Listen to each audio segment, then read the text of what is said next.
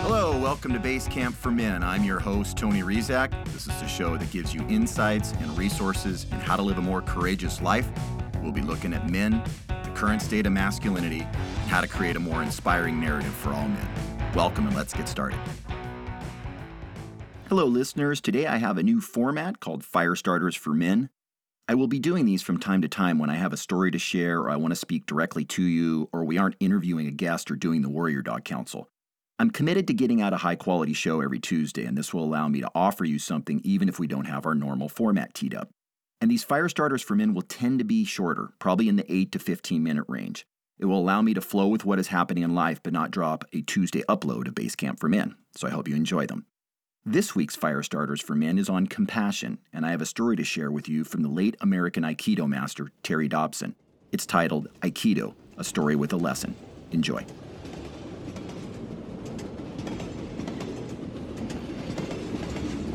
The train clanked and rattled through the suburbs of Tokyo on a drowsy spring afternoon.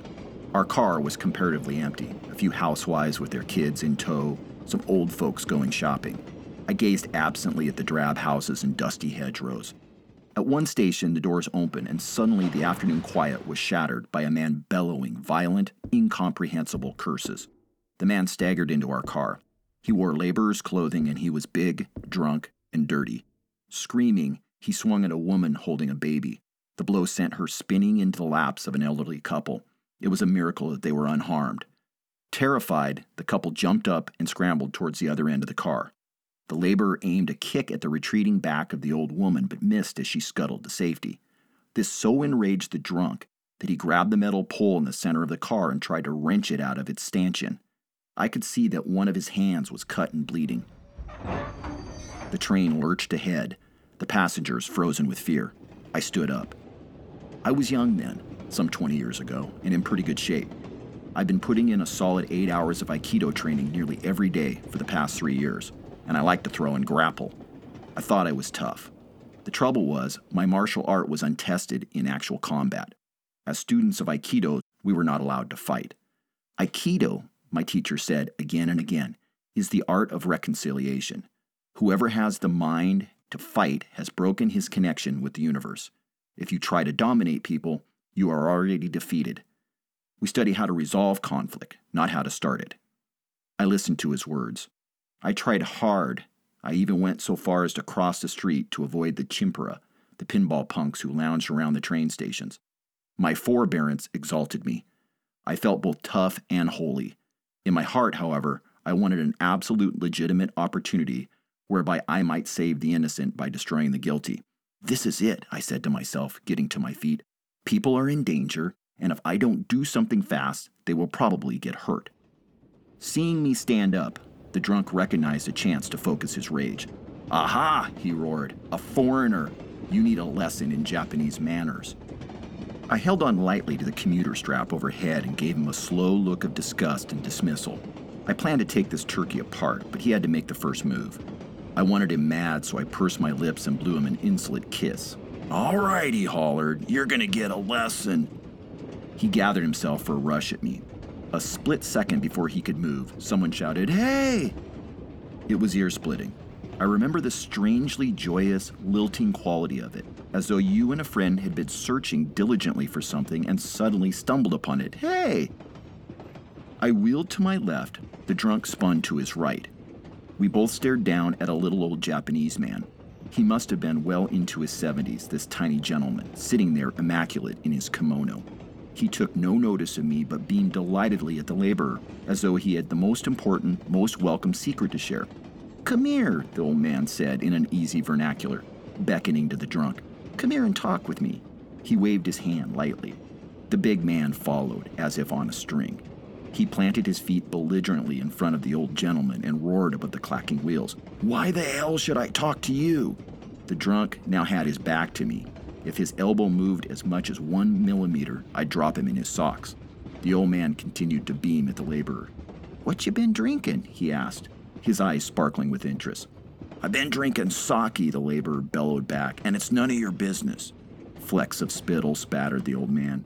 Oh, that's wonderful, the old man said. Absolutely wonderful. You see, I love sake too. Every night, me and my wife, she's 76, you know, we warm up a little bottle of sake and take it out into the garden. And we sit on an old wooden bench. We watch the sun go down and we look to see how our persimmon tree is doing. My great grandfather planted that tree, and we worry about whether it will recover from those ice storms we had last winter. Our tree had done better than expected, though, especially when you consider the poor quality of the soil. It is gratifying to watch when we take our sake and go out into the evening, even when it rains. He looked up at the laborer, eyes twinkling. As he struggled to follow the old man's conversation, the drunk's face began to soften. His fists slowly unclenched. Yeah, he said, I love persimmons too. His voice trailed off. Yes, said the old man, smiling, and I'm sure you have a wonderful wife. No, replied the laborer. My wife died. Very gently, swaying with the motion of the train, the big man began to sob. I got no wife, I got no home, I got no job. I am so ashamed of myself. Tears rolled down his cheeks. A spasm of despair rippled through his body. Now it was my turn. Standing there in well scrubbed youthful innocence, my make this world safe for democracy righteousness, I had suddenly felt dirtier than he was. Then the train arrived at my stop. As the doors opened, I heard the old man cluck sympathetically. My, my, he said, that is a difficult predicament indeed. Sit down here and tell me about it. I turned my head for one last look. The laborer was sprawled on the seat, his head in the old man's lap. The old man was softly stroking the filthy, matted hair. As the train pulled away, I sat down on a bench. What I had wanted to do with muscle had been accomplished with kind words. I had just seen Aikido tried in combat, and the essence of it was love. I would have to practice the art with an entirely different spirit. It would be a long time before I could speak about the resolution of conflict. I hope you enjoyed the story by Terry Dobson. It is a story that has been told and read over and over again. How often have I jumped to conclusions about someone based on their looks or their behavior, only to find out that I was wrong from the very beginning? I remember reading once that each soul you meet is in an epic battle, and that we cannot really know the reasons why our fellow travelers behave or look the way they do. We are all learning and growing, so let's be gentle with one another and gentle with ourselves. I will leave you with a piece from Pema Chodron, the great Western Buddhist teacher. She writes our personal attempts to live humanely in this world are never wasted. Choosing to cultivate love rather than anger just might be what it takes to save the planet from extinction. What is it that allows our goodwill to expand and our prejudice and anger to decrease? This is a significant question. Traditionally, it is said that the root of aggression and suffering is ignorance. But what is it that we are ignoring? Entrenched in the tunnel vision of our personal concerns, what we ignore is our kinship with others. One reason we train as warrior bodhisattvas is to recognize our interconnectedness, to grow in understanding that when we harm another, we are harming ourselves. So we train in recognizing our uptightness. We train in seeing that others are not so different from ourselves.